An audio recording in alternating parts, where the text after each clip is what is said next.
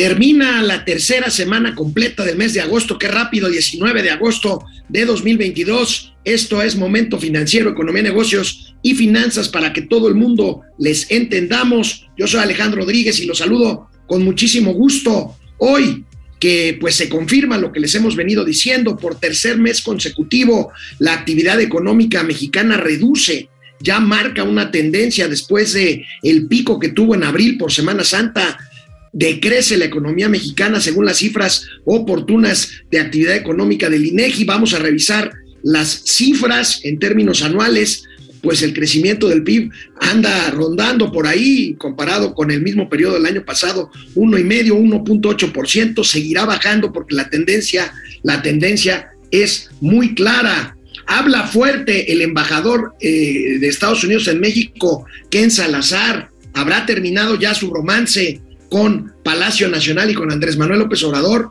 reclama mayor seguridad del embajador estadounidense porque esto es incluso más importante o por lo menos hay que arreglarlo antes que el propio Temec porque sin seguridad pues ahora sí que no hay inversiones, lo comentaremos, pierde gobierno dinero con el tema de los subsidios aún con precios altos de la gasolina, del petróleo. Vamos a revisar nuevamente cómo va este balance en el que se supone que el gobierno mexicano dice que los mayores ingresos por precios del petróleo han financiado el subsidio, el subsidio eh, que le otorga a la gasolina pues sí, sí lo ha subsidiado, sí lo ha financiado, pero no es suficiente. El gobierno sale perdiendo dinero. Le suben el sueldo 4% a los empleados de Pemex. Terminó la negociación salarial de petróleos mexicanos con el Sindicato de Trabajadores Petroleros de la República Mexicana. Cifras preescolares, pre-regreso a las eh, actividades escolares el próximo, eh, cuando regresan el 30 el 30 de agosto se reinician las clases. ¿Sabe cuánto ha caído la matrícula en escuelas privadas de educación? 30%, más del 30%. Analizaremos estas cifras y por supuesto tendremos los gatelazos. Hoy, el día de hoy, es viernes y los mercados lo saben. Esto es Momento Financiero. El espacio en el que todos podemos hablar. Balanza comercial. Inflación. Evaluación. Tasas de interés. Momento Financiero. El análisis económico más claro. Objetivo y divertido de Internet. Sin tanto choro. Sí. Y como les gusta. Peladito y a la boca. Órale. Vamos, réjete bien. Momento Financiero. Bueno, aquí no queremos hacerlos bolas porque pues el INEGI presenta demasiada información, tratamos de traérsela bien digerida y bien eh, suministrada en el mejor de los sentidos. El, INEGI reporta índice oportuno de actividad económica, anticipo y luego el PIB, el, el PIB definitivo. Pero bueno, nosotros lo hemos venido diciendo. Ayer el INEGI reportó el, el anticipo del índice de actividad económica al mes de eh, julio y bueno, pues anticipa una caída. Dice el INEGI que eh, la economía mexicana se contrajo poquito, pero se contrajo en el mes de julio, lo cual marca ya una tendencia desde abril que se cayó, eh, que más bien que fue cuando creció la economía por efecto de la Semana Santa. Esto pues marca la tendencia que lamentablemente hemos estado machacando aquí en Momento Financiero. La economía mexicana está estancada, está estancada y no hay manera o no hay forma de ver que se cumpla con el pronóstico de crecimiento de las autoridades del gobierno de Andrés Manuel López Obrador. Vamos a ver la información principal que trae el periódico hoy, el periódico El Financiero, pues, continúa estancada la economía mexicana. Ahí lo que les decía, el retroceso mensual de entre junio y julio de 2022 es del 0.1%. Es poquito, pero es un retroceso.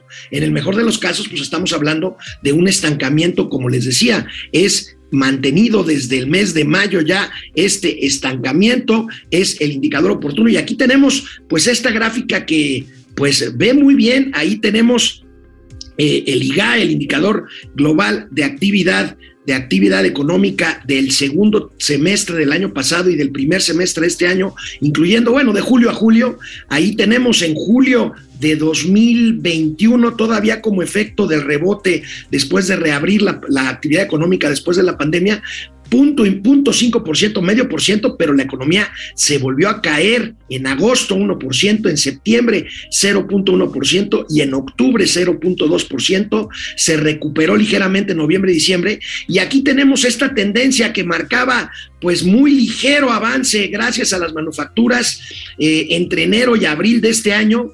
Eh, en abril el crecimiento fue de 1.1 con respecto a marzo, pero a partir de ahí toma la barbón, viene mayo, junio y julio con eh, pues eh, recesiones, con eh, índices negativos de crecimiento económico, 0.2% hacia abajo en mayo, 0.1% en junio hacia abajo, y esto se repite en julio. Esto no indica sino una tendencia ya de un ciclo recesivo que pues tiene que ver ya con los efectos rebote de la disminución en la actividad económica de los Estados Unidos que data ya de este año y que es consecuencia de las políticas de restricción monetaria para combatir la inflación, pues ahí está, ahí está lamentablemente este, este asunto, ya son tres meses de índice negativo de índice negativo de crecimiento a partir del brinco en abril por la semana pasada, pero vamos a ver cómo está el comportamiento por actividad, eh, sobre todo por las dos actividades que marcan esta tendencia, las secundarias y las terciarias. Recordemos que las secundarias, que es la línea azul, la secundaria pues es toda la industria de transformación, incluyendo las manufacturas, que son pues nuestro, nuestro sostén económico. Y pues aquí vemos esta caída en, el, en la actividad secundaria de 1.16 en febrero, se recupera en abril, pero ahí tenemos la tendencia a ciclo de abril a julio y que tiene a la actividad secundaria en menos 0.2% al mes de junio, mientras que el sector terciario, que pues es el que compensa un poco esto, ya también se empezó a desacelerar. ¿A, qué nos referimos con el, sector terciario? Pues a los servicios, a los restaurantes, a los comercios, este, precisamente a toda esta actividad terciaria que tiene que ver con servicios, eh, comercio, turismo, restaurantes, hoteles, en fin, todas estas eh, cuestiones. Y bueno, pues vamos a ver otro par de datos que nos regala el área de análisis económico que bien dirige mi amigo Víctor Piz. Punto ciento es el avance trimestral que se espera para el tercer trimestre, o sea, estamos hablando de julio, agosto y septiembre, apenas dos décimas de punto porcentual y se estima en medio punto porcentual la caída de ese mismo trimestre por parte de Banco Base. El caso es que no vamos a crecer en el tercer trimestre, se ve muy difícil que pueda liberarse esta tendencia en el, en el cuarto eh, y último trimestre del año, por lo tanto, pues lo más probable es que el crecimiento eh, global, el crecimiento anual durante 2022 pues sea bastante menor a las previsiones de 2%. Eh, yo pues sigo manteniéndome, porque si no, pues ustedes ya no me creerían en que esté más cerca del 1, eh, que esté por abajo del 1, Mauricio cree que esté por ahí del 1, eh, hay los analistas que creen que puede estar uno y medio, quizá un poquito abajo, en fin, el caso está en que y contrario a lo que dicen por ahí quienes luego nos quieren tomar el pelo, pues es que, pues sí, tenemos menor inflación que Estados Unidos, podemos crecer más que otras economías, aunque no estamos creciendo, pero bueno, no tener tanto de crecimiento. El caso está en que México es de las muy contadas economías del mundo que aún no recupera su nivel de eh, tamaño del Producto Interno Bruto registrado previo a la pandemia. Más aún, tenemos un rezago aparte de la pandemia a partir del inicio de este gobierno, lo cual hace, e insisto, lo más probable que este sea un sexenio perdido y que hacia el final del sexenio el crecimiento promedio anual de cada uno de los seis años del gobierno de Andrés Manuel López Obrador sea más bien pegado a cero, más pegado a cero que a 1%, que a 1%, que es la mitad del 2% que tanto criticó durante 18 años el presidente Andrés Manuel López Obrador, y ya no digamos abajo de estas absurdas tramposas y mentirosas promesas de que íbamos a crecer 6% anual, después lo bajó a 4%, después lo bajó al 2%, después lo bajó al 1,5% y después de plano dijo que el crecimiento no importaba, sino la felicidad y el bienestar de los mexicanos. Pues ahí, ahí tenemos estas tendencias económicas, estas cifras del INEGI que marcan claramente la tendencia. Y bueno, pues ah, se me olvidaba decirles una última hora, este, pues hablando de, de pues de discursos flojos y medio mentirosillos. Recuerdan que Tatiana Cloutier le había dicho a la reportera de Radio Fórmula,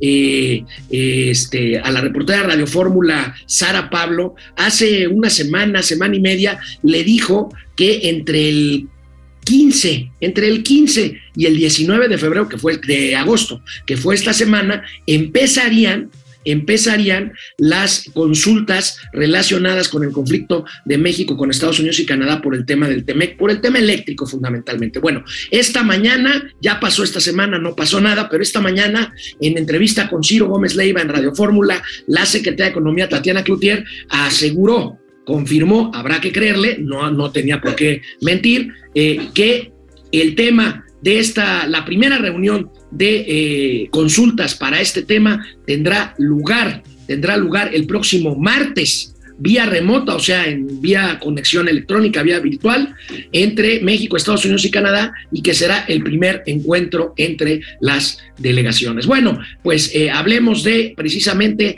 del tema de seguridad para la inversión. Yo les pregunto, ¿acaso terminó ya la luna de miel del embajador Ken Salazar, del embajador de Estados Unidos Ken Salazar en México con el presidente Andrés Manuel López Obrador? Pues pareciera que sí, porque bueno, pues recuerden que Ken Salazar ya casi casi tenía su oficina ahí instalada en el ala sur de Palacio Nacional, a donde se le veía un día sí y otro también. Bueno, pues ayer el, embajador Ken Salazar habló y habló fuerte, fue muy claro en la advertencia sobre los temas de inseguridad, por supuesto, a partir de los hechos de la semana anterior, y advierte el embajador Ken Salazar eh, que pues esto deteriora el clima de la inversión y pues que no hay, ahora sí que no hay Temec sin seguridad. Vamos a ver, eh, pues hoy lo traen todos los periódicos, Reforma lo destaca en forma especial y específica en su nota principal de la primera plana de este periódico, Inseguridad enfría inversión, alerta Estados Unidos. Recuerdan la promesa de AMLO, es tiempo de resultados, exhibe embajador mapa de violencia y advierte terror, temor de empresarios. Ahí tenemos al embajador mostrando un mapa un mapa que ahorita vamos, vamos a ver, también Milenio, también Milenio, eh, pues es eh, duro, muy duro en su, en su primera plana, ya es tiempo de resultados en seguridad. Estados Unidos a México se refiere a la declaración de Ken Salazar, quien suaviza un poco y descarta que la violencia en varios estados sea terrorismo. Pues, imagínense a un representante del gobierno de Estados Unidos reconociendo que hay terrorismo en su vecino del sur, pues esto es poco, poco probable que se dé, pero sí la ve real, o sea, la violencia, y es causa de que se enfríen las inversiones que debieran haber llegado. Bueno, pues nada más se tardaron un poquito menos de cuatro años. No, para efectos prácticos, nada más se tardaron cuatro años, porque hace cuatro años fue la elección y hace cuatro años el presidente empezó a tomar decisiones y hace cuatro años fue cuando la inversión se empezó a retirar de México o por lo menos reducir el ritmo que había tenido hasta antes. Y perdón, otra vez lo voy a decir, antes de que cancelaran el aeropuerto internacional de la Ciudad de México que tendría funcionamiento ya en estos en estas fechas estaría funcionando en el área de el lago que se desecó hace 250 años, el lago de Texcoco. Pero bueno, permítame pasarles para que veamos la, el tono, lo que dijo el embajador Ken Salazar ayer, ayer en su residencia, eh, en su residencia diplomática aquí en la Ciudad de México. El impacto en la inversión es muy real. Con la inseguridad, sí se enfría la inversión de los Estados Unidos y de otros países aquí en México. Y eso es a lo contrario que, que lo que debería pasar abajo de la, del sueño del TEMEC. Debería haber más inversión, pero la inseguridad es un factor grande para los empresarios. Terrorismo, no. Pero inseguridad real, sí. Con consecuencias gravísimas para el pueblo que se afecta. En esto de la seguridad es más fundamental que los otros temas de inquietud que son difíciles, incluso el TEMEC y la consulta. Porque esas cosas se pueden resolver y se van a resolver. Pero si no tenemos resultado en la seguridad, todo sigue temblando. Bueno, pues está apretando, está apretando las eh, tuercas el embajador Ken Salazar, tan cercano y tan afecto al presidente Andrés Manuel López Obrador, que le ha motivado críticas allá en Estados Unidos por parte de empresarios que han visto afectados sus intereses y por parte también de congresistas. Y bueno, pues ahí, ahí, ahí tienen la declaración del embajador Ken Salazar, pues sin, seguridad no hay inversión, grave el llamado que hace. Y bueno, pues vamos a, vamos a ver el mapa que presentó precisamente en esta reunión el embajador Ken Salazar. Ahí tenemos, tenemos exhibe Estados Unidos zonas del crimen. El embajador de Estados Unidos, Ken Salazar, actualiza las zonas de peligro para México y pidió no viajar a seis estados. Ahí tenemos Sinaloa, Zacatecas, Colima, Michoacán, Guerrero y Tamaulipas. Esto no es novedad, pero bueno, pues eh, parece eh, Mauricio Flores, parece Mauricio Flores Arellano que a Tiro Loco Macro, al embajador de Estados Unidos en México, pues eh, ya ya no está tan cerquita de los afectos del presidente López Obrador. Mauricio Flores, buenos días. Muy buenos días, mi amigo. Oye, pero sí, definitivamente, este, ya Tiro Loco Magro se puso como que más tranquilito. Ya ves que parecía el embajador, pero de López Obrador con Joe Biden. Así es. Sí, sí, estaba ahí. Eh, pues le decían que ya parecía vendedor ambulante, no salía del centro histórico el cabrón. Así es. Eh, ahora, ¿Qué es lo que les está sucediendo? Fíjate que, ¿por qué no les quiere decir que son grupos terroristas? Porque no le quiere hacer el caldo gordo a los republicanos, que muy probablemente ganen la mayoría eh, en el Congreso de los Estados Unidos en noviembre. Digo, como están las cosas, yo creo que sí les van a poner una arrastrada a los pobres demócratas, que me caen mejor que los republicanos. Y los republicanos sí traen la consigna, traen la consigna de declarar a los cárteles mexicanos como grupos terroristas. Por eso no lo quiso decir. Dice, no, no, no son terroristas, andan como terroristas, actúan como terroristas, hacen chingaderas como terroristas, pero no son terroristas. No, eso, reconocer eso tienes toda la razón. Reconocer eso sería hacerle el caldo gordo a Donald Trump y a los republicanos más, eh, digamos, radicales y esquizofrénicos. Así es. Ahora, que tampoco les falta mucho la razón, ya viste, soy en Colima, en la madrugada de hoy hubo también eventos de ataques a, pobladores, habitantes de diversas comunidades de por allá, y luego se repercutió también en Michoacán. O sea, estamos hablando de organizaciones muy poderosas que cuando menos tienen, tienen una cantidad importante. A ver, ya, este, ya me están escuchando ahí. Ahora sí, ya, ya regresó la, ya regresó el audio. Este, sí les podemos decir que a final de cuentas, estas agrupaciones que tienen acceso a dinero, a dinero, tienen acceso a armas y acceso, acceso a poder político, definitivamente son eh, pues grupos que tienen muchísimas posibilidades de desestabilizar. Deja tú a los Estados Unidos, a los negocios bilaterales y trilaterales. Ya lo hemos visto, amigo. Ya, ya el lunes les platicaremos, amigo, qué reacción tuvo ante estas declaraciones el presidente López Obrador y les voy a explicar por qué hasta el lunes. Ahorita todavía está la conferencia de prensa mañanera por una razón, bueno, aparte de que a estas horas algunas veces ya también ha seguido porque bueno, es una locura, tres horas, tres horas quince de ah, duración a veces. Bueno, eh, el presidente está en Tijuana, donde son dos horas menos. Entonces, la conferencia mañanera ahora sí que apenas se está llevando a cabo en este momento y entonces pues ya será este lunes cuando veremos si seguramente así va a ser este, le preguntan sobre las declaraciones de Salazar al presidente, pues para ver qué dice el presidente, ¿no? Seguramente va a decir, no, no, si no hay problema. Ah, Oye. Esos pinches gringos exagerados, son conservadores, ya los, ya los chayoteó Claudio X González, ya son del grupo de Ciro Gómez Leiva. Oye, por cierto, hablando de Ciro, ¿escuchaste a la secretaria de Economía Tatiana Clutier hoy en la mañana con Ciro?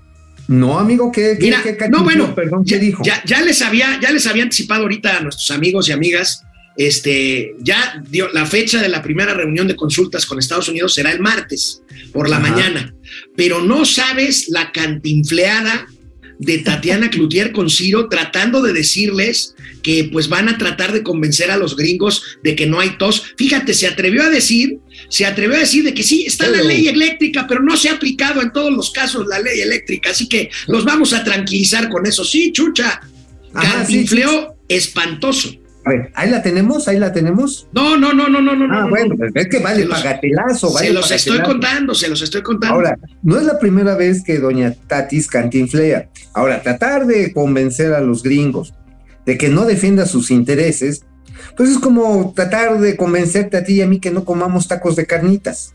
Así de simple. No, pues por supuesto que no, cabrón. Oye, a ver, tengo inversiones allá, tengo comercio por allá, tengo un chorro, tengo un chorro de intereses territoriales acá. ¿Por qué chingados le voy a hacer caso a una ley? amigo, lo que dijo la tía Tatis es como si yo te dijera, a ver, amigo, la ley prohíbe, y así, una ley así tipo Qatar, prohíbe echarte un whisky, ¿no? No, y, entonces, y entonces tú dices, ay, güey, ¿qué hago, no? Y entonces yo llego como autoridad y te digo, Mau, no te preocupes, la ley dice que si tomas whisky te meto a la cárcel, pero no estoy metiendo a la cárcel a los que toman whisky. Ya parece que te vas a echar un whisky. Si la ah, ley dice lo que dice. O te dicen, mira, tú no, tú no tienes ese problema, te puedes tomar hasta cinco whiskies. Y si te tomas seis, tampoco va a pasar nada. Pues es más, me voy a hacer de la vista gorda. O sea, no me eches. Mira, serás, serás muy alcohólico, pero te vas a echar el whisky en México hasta que quiten en la ley que no se puede beber whisky. Y eso es lo que está pasando porque a pesar de que nos quieran confundir en Palacio Nacional, la ley, la ley es muy clara. O sea, la ley habla de que eh, nosotros tenemos compromisos con el TEMEC en el sentido de crear condiciones similares de competencia para empresas públicas y privadas mexicano y estadounidenses. Y si el gobierno está beneficiando y está favoreciendo a Pemex y a la CFE, pues entonces las empresas gringas dicen, pues yo no lento. No, y además algo muy interesante, amigo. Si a su vez la ley de la industria eléctrica dice que quien tiene primacía, que es el primer punto con el cual estamos en conflicto con los Estados Unidos, la CFE tiene derecho de piernada, o sea, te levanta las piernas y toma la cama. O sea, tiene ese, tiene ¿Qué, vulgar Tiene derecho a que ser el primero en despachar energía. Eres más vulgar que comer con gorra.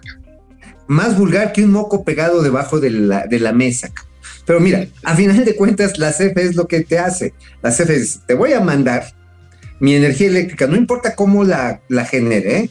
Va primero la que yo hago. Ahora, los, eh, privados que, que tienen estas plantas no es mi problema, ellos van hasta el último. Hoy los compromisos en materia ambiental tampoco es importante. Y entonces ahí sí empiezas a generar una discordancia entre lo que firmaste como TEMEC y la ley que quieres hacer valer por encima de un acuerdo internacional. Entonces, amigo, mira, amigo, a mí sabes lo único que me deja relativamente tranquilo son dos cosas. Una, que principios de semana López Obrador dijo, no, no, no, no hay que pelearse con los gringos, no es buen negocio porque tenemos muchas relaciones con ellos, no nos peleamos con los gringos, por favor. Dices, bueno, ya cuando menos ya le bajó tres pinches rayitas al chocomil, ¿no? O sea, eso es importante. O sea, que el, 15 de septiembre no va a salir, vayamos a coger gabachos, no va a salir con esa cosa, ¿no? Cuando menos hasta ahora, porque de repente el señor amanece con este, el pedo atravesado y se pone loco, ¿no? Ya lo sabemos. Ahora, la otra que me deja relativamente tranquilo, que se va a prolongar de 75 días, probablemente otros 75 días estas mesas de discusión antes de llegar al callejón de los putazos, que son los paneles. Entonces, parece ser que están tratando de ganar tiempo, de estirar, pero como tú dices, amigo, pues para convencer a, a Clemente Jacks de que no haga chiles cuaresmeños, cabrón. Bueno, amigo, ¿de qué escribiste hoy en el periódico La Razón? Ya es viernes. Y, Ya es pues, viernes. este, Uf. los, los viernes como que le echas la hueva un poquito, ¿no? Pues ni tanto, ¿eh? Fíjate que tuve eh, a bien revisar la última, el último dato que sacó eh, este, la Secretaría de Salud a través de la encuesta nacional de salud y nutrición, la ENSAUT, de 2018, donde viene el último estudio oficial que hay, ¿eh? El último estudio oficial que hay sobre las farmacias, las farmacias y los consultorios que tienen adyacentes, que les dicen CAF, consultorios adyacentes a farmacias. Y fue muy interesante, ¿eh? es un estudio, digo, además de la encuesta, hay un estudio comentado por un grupo muy, muy eh, connotado de especialistas, mm, todos médicos, eh, todos ellos especialistas en materia de salud, que dicen, a ver, empezaron en 2001 este tipo de changarros, empezaron y eran 267. A 2018 hay 6.310 pero el último dato de la Asociación Mexicana de Farmacias, la Asociación Nacional de Farmacias Mexicanas, perdón, esa es, bueno, resulta que hay 18 mil, Órale.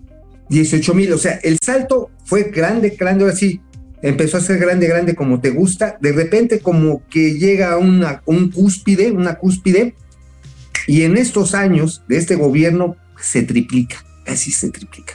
Ahora, Y tú, como buen economista, me vas a explicar a qué se debe que se haya triplicado esto. A que hay demanda. Y si Claro. hay demanda, es porque la gente no tiene otra opción para tratarse en el primer nivel de salud, algo rápido como una gripa o un dolor de estómago. Mira, eso es lo que tratan de, inducir en el estudio. Son muy prudentes, todos los científicos en esa área son muy prudentes. No son como el pinche doctor Hugo López Gatel. Y por eso la columna de hoy se llama Mejor ya no le mueva, doctor Gatel. O sea, no mames. O sea, se va a dar un balazo en las patas.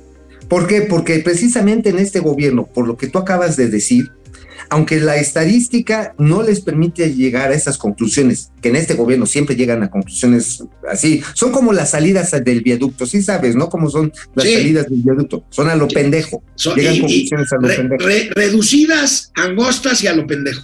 y a lo pendejo. Bueno, así son las conclusiones en este gobierno.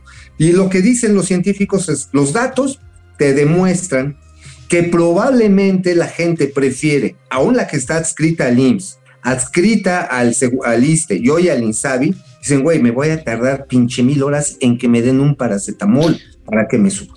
Oye, Mira. y oye, nada más un dato adicional, porque ahí también le hago una contestación a Víctor Hugo Romo, a su gente de prensa, que fue el último eh, exalcalde de la Miguel Hidalgo, porque me mandó una carta así muy airada. No, no mames, no es cierto, yo no estoy metido en ningún pinche cochinero de, de cárteles inmobiliarios. No, güey. Y entonces le refiero una taquiza que David Razú, su particular, hizo con reporteros en un edificio Minería 88, allá en la Escandón, en la gloriosa Escandalosa, donde sucede que el edificio está más pinche chueco que un plátano. Y ahí tenía su oficina el señor Víctor Hugo Romo. A David Razú, yo creo que entre los tequilas y los mezcales se le salió y se lo contó a Irving Pineda. Entonces, ahí está, yo nada más digo, miren, parece pato, parece que hacen trances. Y además, mira, no te quiero, mira, no quiero presumir. Traigo una serie de expedientes en los cuales puedo casi concluir, para no, no hacer conclusiones a lo viaducto, de que se trata de vil crimen organizado en materia inmobiliaria, nada más que es el cartel de los morenos, nada más. Aquí, aquí el expediente, parte del expediente.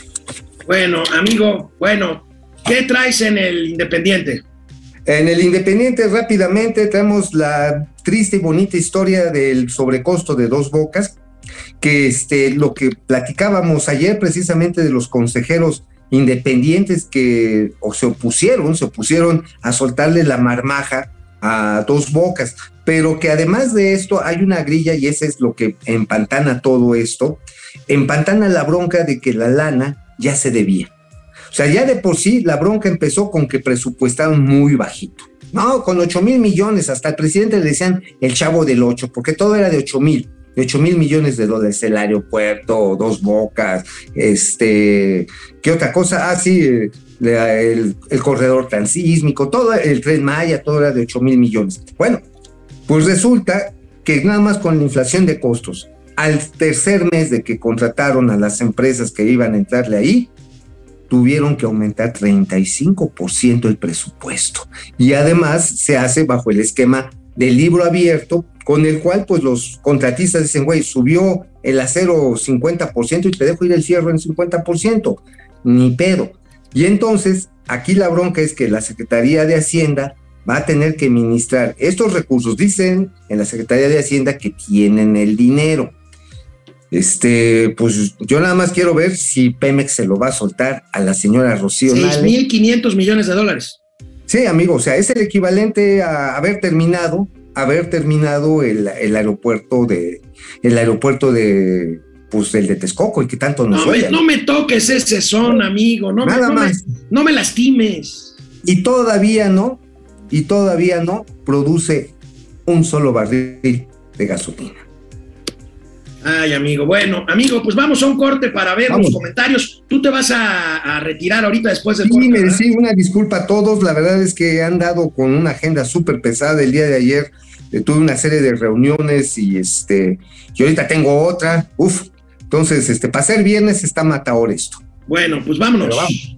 Vamos. Bueno, pues este, vámonos con Fidel Reyes. Dice Michael Nitt, Michael Nitt y Kit de las finanzas Aquí es donde el Estado dice que fue el Estado. Oye, ayer se me vinieron los, los, los de Granja Chuy porque pues puse, eso sí me enojé, me enojé, debo de reconocer.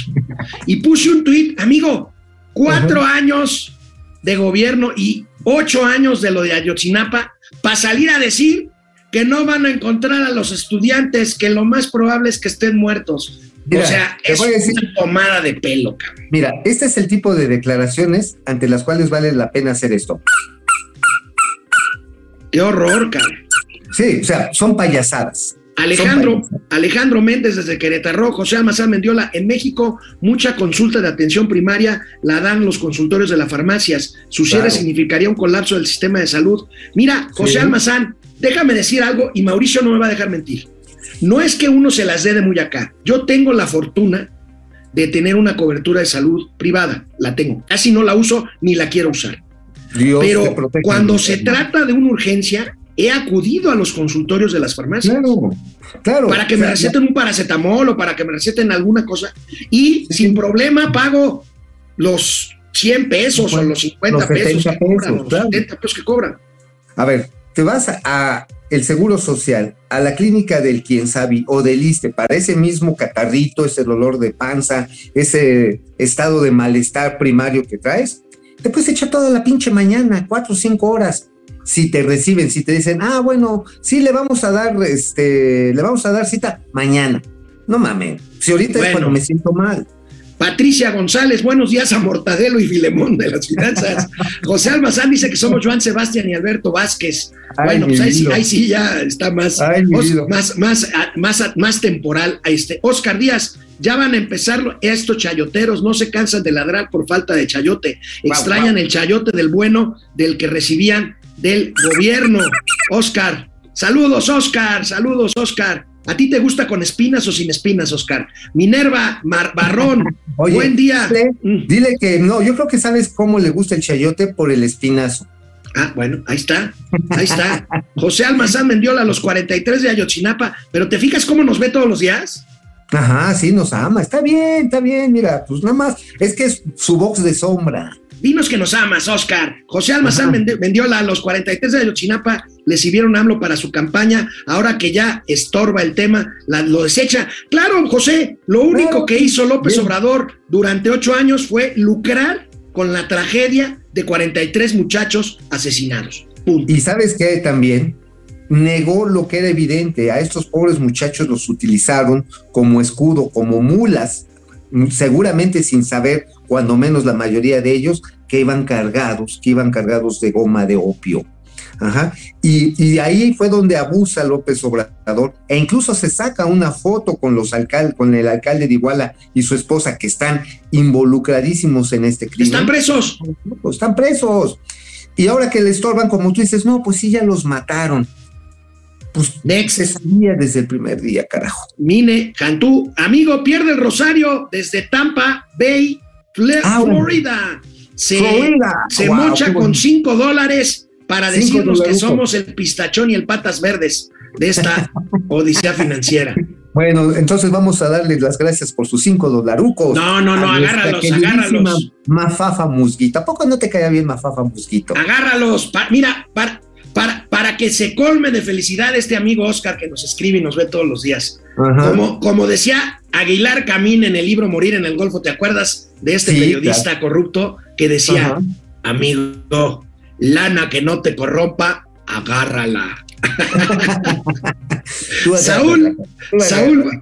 Saúl Vargas, saludos tíos, feliz viernes y los mezcales lo saben, así es. Lía San Ciprián, saludos a toda la comunidad. Proce Server, chao tíos.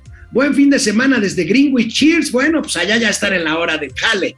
Este, Ah. Guillermo, Uy, Guillermo. Sánchez, Guillermo Sánchez, saludos y que tengan un buen fin de semana. Saúl Vargas, tíos, ¿vieron a Noroña quejándose del internet de Venezuela? Pues, pero pues es un paraíso terrenal. Oye, ¿Eh? sí, qué raro que, qué raro que los venezolanos se salen de Venezuela y los cuatroteros nos quieren vender de que nos vayamos a Venezuela. Qué raro, ¿no? Y como, ¿por qué no? David de ¿qué, ¿qué pasó? No hagan propaganda en contra, de, en contra de López si todo está muy requete bien. Se nota que no ve la-. Lo siento, David, es que no vemos la mañanera, tienes toda la razón, lo siento. No, yo sí ofrecemos la- ofrecemos una disculpa. ¿Mandé? A veces yo la veo a mi pesar, ¿eh? Bueno, Proce Server, 30 millones de mexicanos sin medicinas y sin acceso a atención médica debido a los criminales es. caprichitos y por los calzones del Nacuspanaco.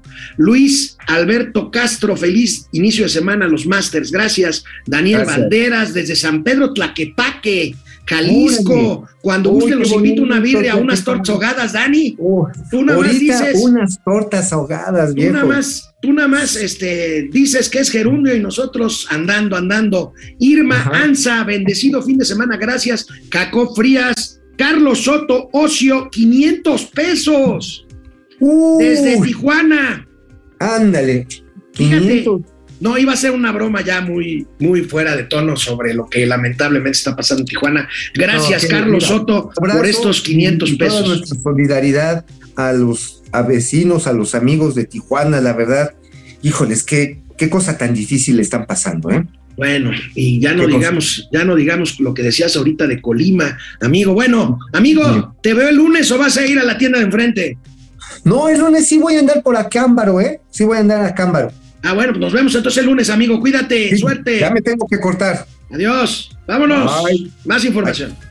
Bueno, pues eh, aquí cómo va el balance entre lo que ingresa por el mayor precio del petróleo y los subsidios que el gobierno mexicano ha dado a los precios de las gasolinas. Salimos perdiendo lana. Vamos a ver este trabajo del periódico Reforma muy clarito, eh, que bueno, pues está mal que digamos, pero luego les pasamos cosas que publican los periódicos que ya les habíamos comentado aquí en Momento Financiero. Aquí tenemos precisamente esta información que bueno, pues nada más para que, para que nos crean, porque realmente eh, pues nosotros tratamos de traerles aquí información verificada, información analítica, información cierta, aunque pues algunos digan lo contrario, se les respeta, se les quiere y les agradecemos que nos vean de todas formas, aunque digan que somos el demonio chayotero de la vida. Bueno, vámonos con la información. Aquí tenemos esta nota del periódico Reforma. Superan subsidios, ingresos petroleros. Fíjense, la diferencia la diferencia entre lo que eh, se ingresa por venta de petróleo y la política de estímulos a las gasolinas es de casi 32 mil millones de pesos. Eh, por petróleo entraron 134 mil 900 millones de pesos al primer a julio y recaudación del IEPS 166 menos 166 mil millones. Ahí está el diferencial de casi 32 mil millones de pesos. Veamos este cuadrito un poquito más grande y ahí podemos ver pues claramente lo que les estoy explicando. De enero a junio se reportaron ingresos petroleros por 594 mil millones de pesos y una pérdida de 22 mil 100 millones de pesos en IEPS a gasolinas y diésel como efecto de los estímulos. Y pues ahí está el balance. Finalmente nos quedamos con el tanque vacío, con el tanque vacío, como muestra ahí la gráfica, pues porque nos está costando, nos está costando el subsidio.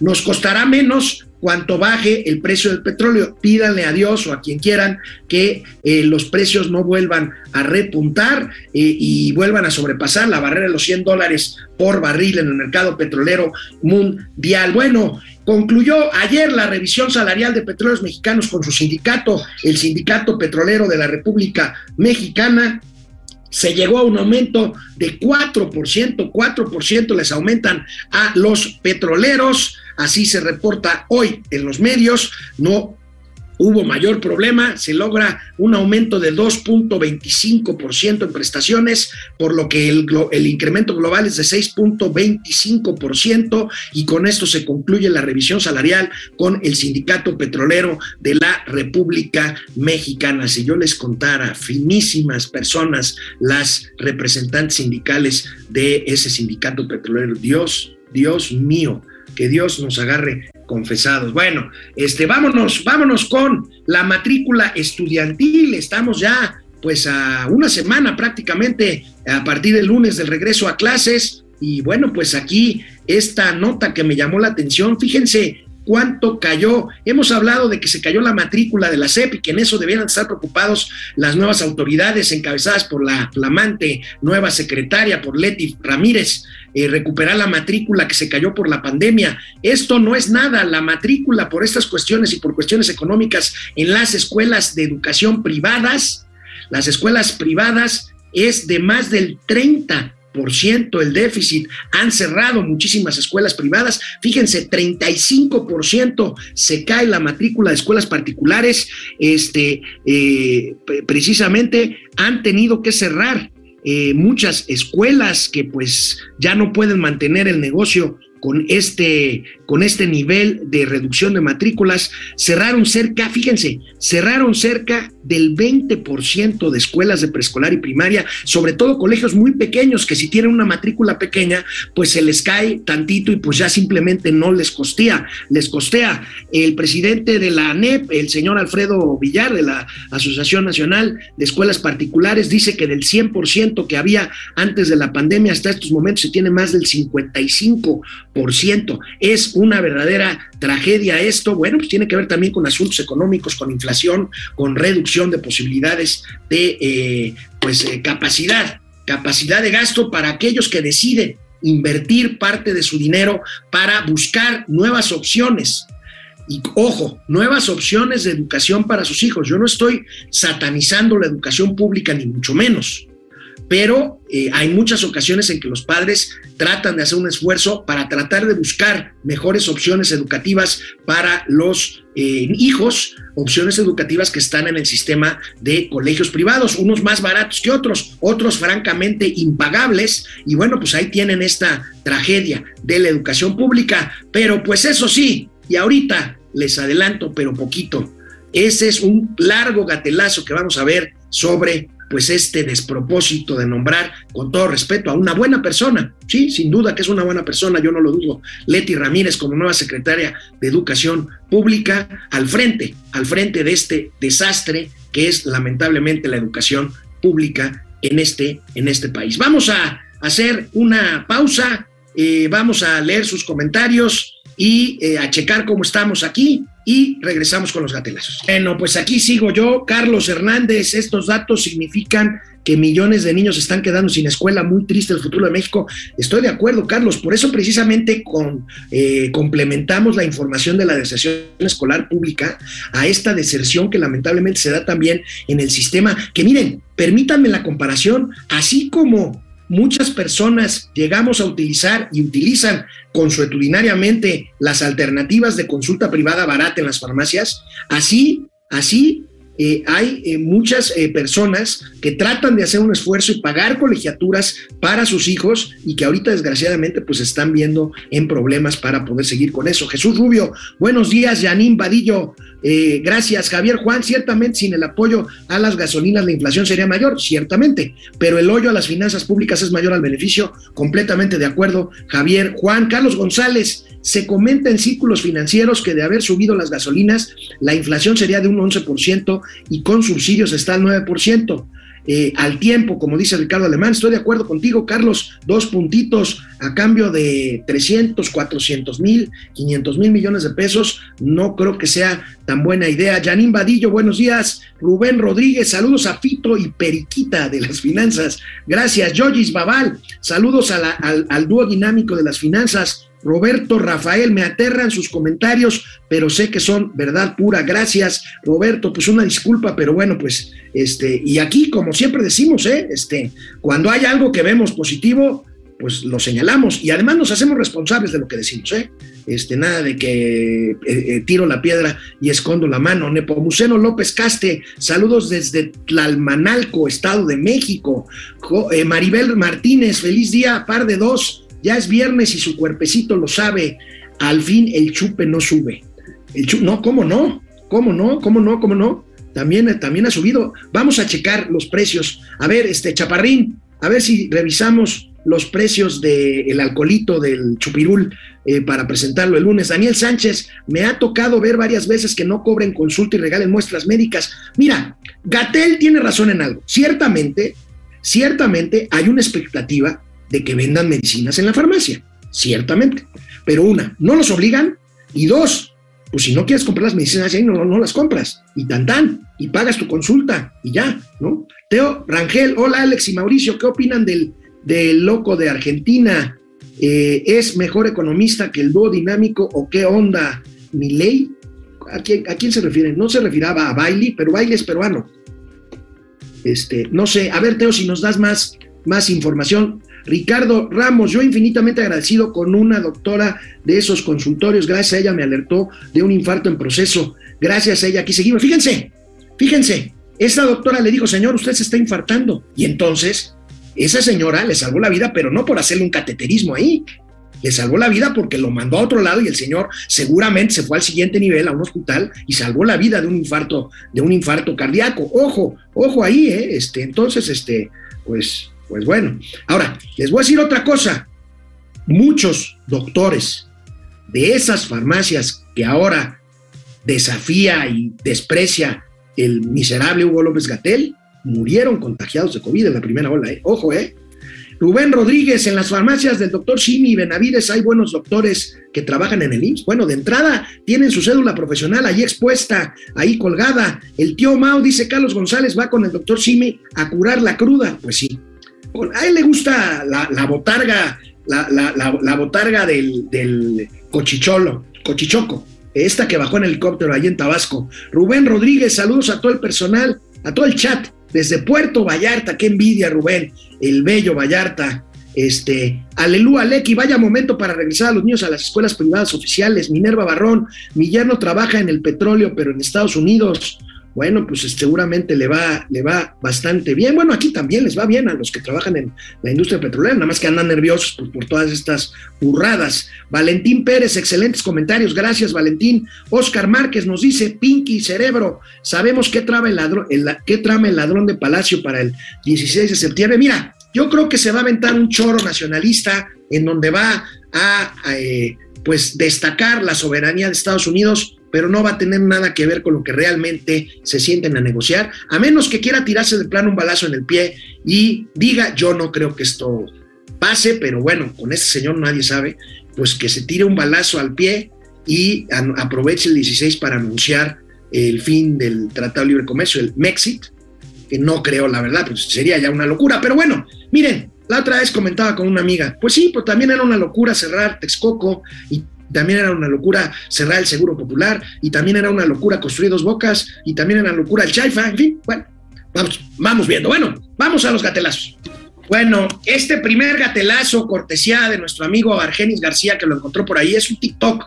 Está bastante largo, pero creo que es muy ilustrativo de la decisión que se tomó esta semana de designar a la profesora eh, Leticia Ramírez como titular de la SEP Leticia Ramírez. Vamos a ver, vamos a ver este material. Hola chiquillos, ¿cómo están? Como ya saben, hoy amanecimos con la noticia de que andamos estrenando titular en nuestra poderosa SEP. Y como ustedes no sabían quién es la nueva titular, yo tampoco sabía quién es, pues investigué. Y ahora tenemos aquí su preparación. Entonces se los voy a leer para que sepan todo y sepan por qué está ahí en ese puesto, ¿ok? Comenzamos. Ella es licenciada en educación, tiene también una licenciatura en derecho, tiene una maestría en recursos humanos y una maestría en ciencias sociales. También tiene un diplomado en gestión y políticas públicas, un diplomado en educación para los derechos humanos y un diplomado en gestión directiva de las instituciones educativas. Y tiene dos doctorados también, uno en ciencias de la educación y otro más en administración educativa. Y durante los últimos 15 años ha estado a cargo de diversas instituciones educativas, tanto del sector público como privado. Entonces, a partir de hoy, ella va a ser nuestra nueva secretaria de educación. ¿Qué? ¿Cómo que esta no es? ¿Cómo que es? Me dijiste en la página 7. Ah, en la 6. Ah, perdón. Un error. Les estoy leyendo el currículum de, del ministro de Educación de Singapur. Dejen, vamos a la página 6. Este, este sí es. Ok, ahora sí, ahí les va el currículum de nuestra nueva titular. Ella es profesora de educación primaria, fue asesora de la Secretaría del Medio Ambiente. ¿Del Medio Ambiente? A ver, fíjate en Wikipedia. Sí, Ambiente. Oh, ok, secretaria de asistente, asesora de la, de Secretaría de, del Medio Ambiente de la Ciudad de México es buena persona y es honesta. No te faltó otra hoja. Eso es todo. Eso es todo. Ok. Bueno, ella va a ser nuestra nueva secretaria de educación. Pues, ¿quién hizo el casting para la nueva secretaria de educación? ¿Fue el mismo que dejó pasar a Yolette en la academia o qué? Seguro que eso es todo. A ver, fíjate si tiene el diplomado de vida saludable o el de los derechos humanos. No. Ni el de los aprendizajes clave. No.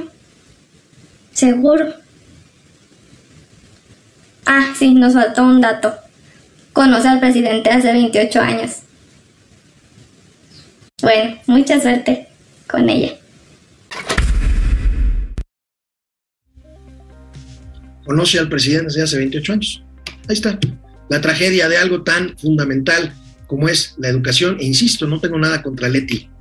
Yo no la conozco, pero me dicen que es buena persona, está bien. Pero de ahí a ser secretaria de Educación Pública hay un largo, un largo trecho. Y bueno, la tragedia de la educación también se resume en esta caricatura que también nos hacen llegar para los gatelazos, el nuevo modelo educativo. Ahí lo tenemos en el pizarrón, con la secretaria, la flamante nueva secretaria. Dos más dos es igual a AMLO. Háganle, háganle como quieran. Pues bueno, pues aquí está este tema que ocupó los espacios en esta, en esta semana. Bueno, ¿cuánto le habrán pagado al, exboxeador y ex Big Brother? ¿Se acuerdan de Jorge el Travieso Arce? El ex boxeador, muy simpático él. Bueno, vean lo que subió en Twitter ayer. ¡Qué bárbaro! Jorge, pues ojalá y te lo hayan pagado bien, mano, porque híjole. ¿Qué tal mi raza? Buen día.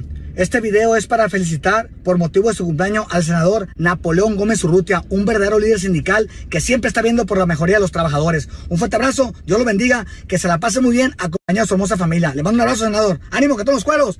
¡Au!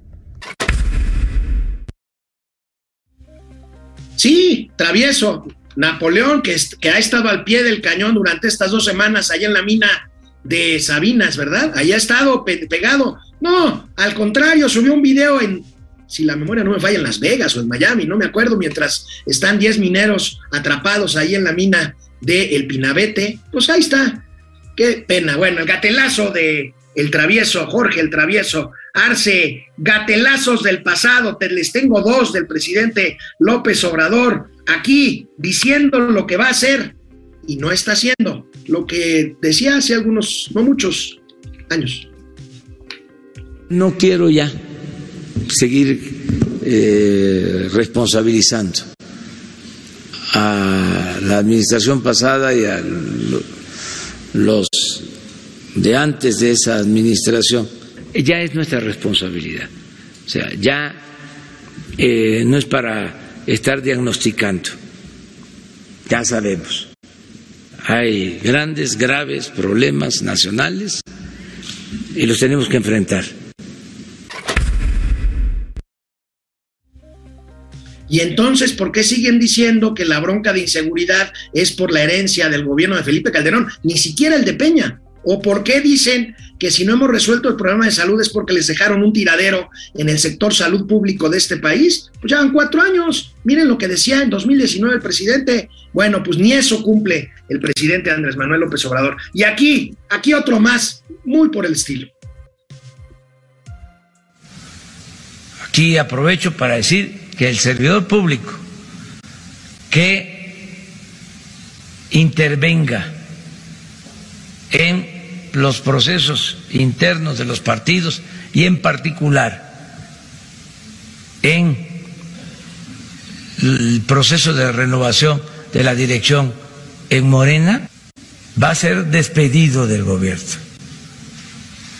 Y no solo eso,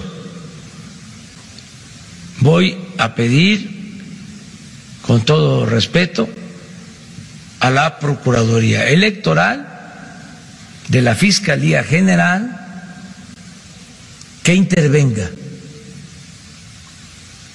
No eh, va a ser suficiente con este exhorto que estoy haciendo. Voy a enviar una carta a todos los servidores públicos del gobierno federal, expresando lo mismo. Ya no hay partido de Estado y no es de izquierda el que hace trampa. No es de izquierda el oportunista no es de izquierda el corrupto. No es de izquierda el acomodaticio, el trepador. No es de izquierda el que no pone por delante los ideales y los principios.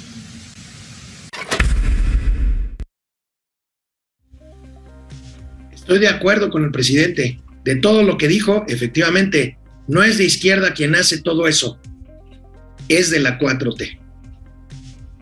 Nos vemos el lunes.